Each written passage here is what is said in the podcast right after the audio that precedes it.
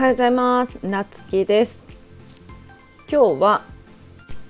人間関係についてお話していこうと思います。うちはよくね、人間関係のことについて語ってると思うんだけど、まあやっぱりね、人と関わる仕事をずっとしてきたからね、これについてはすごいよく考える。で、この数年でね、すごい気づいたことっていうか、まあ思うことは、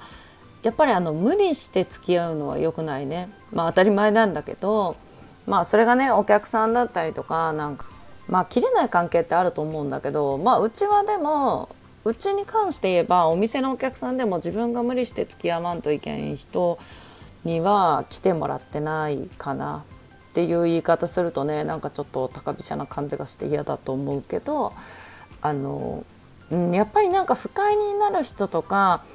なんかその構ってほしいんだと思うけど、なんかいちいちこう嫌み言わんと過ごせん人とかもやっぱりおるんよね。そういう人間ってサラリーマンとかでももう立場とか関係なくね、なんか高いなとか面白くなかったなとかニヤニヤ楽しんどったくせにそうやってわざわざ言って帰る人とかね、なんか自分が不快になる人はやっぱり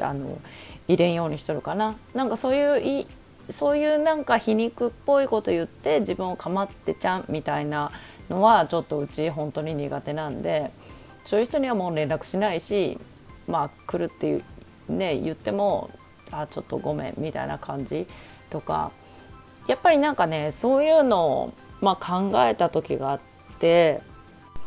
まあ客商売だから良くないよとかもね思うけど、まあでも自分が無理してもう楽しく仕事できんかったらダメじゃんと思うよね。でこれもまあプライベートにおいて徐々にそうなってきた。家族であろうと、まあ例えば自分がねその人と会った後にすごい疲れたりとかする関係って本当にうちに必要なんかなって思ったりする。じゃあどういう人と付き合っていきたいのかなって考えた時に、やっぱりまあうちは基本ね相手を尊重するように心がけてるんで、それと同じぐらい自分を、まあ同じぐらいとは言わんけど、まあやっぱり相手も自分に対してちゃんと気遣ってくれる、尊重してくれる相手とか、まあそれが友達であってもねとか、まあ困った時にね助け合えるような関係、悩みを相談できたりとか、まあなんか話を聞いてもらうだけでホッとできる友達とかね、っていうのを、そういう人たちを大事にしていけばいいんだなっていうのをすごい感じるかな。じゃあそういうなんかちょっとエネルギー取られちゃうなみたいな人とどうするかっていうと、まあうちはちょっとずつ距離を置いてる。まあ連絡が来ても、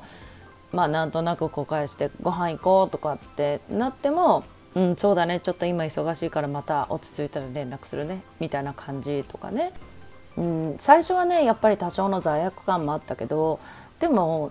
何が大事かってやっぱり自分が一番大事だなと思ったんよね。で今は仕事もしながら学びも続けて、まあいくつかね仕事を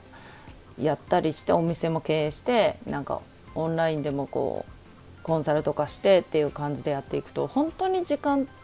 がねすごい大事だなって思ってて、で自分がねその会いたい人、尊敬する人とか貴重なセミナーとかだったらもうどんな時間を割いてでも行くし、まあそのためにじゃあどれを削るかって言ったら、自分がエネルギーを使ってしまう相手との時間をね削る。でそのパワーを、まあ、自分のね仕事の時間とか学びの時間とかに変えていくっていう感じでね、自分の生活をね変えてきました。ということで今日はね人間関係についてお話しました。それじゃあまたお会いしましょう。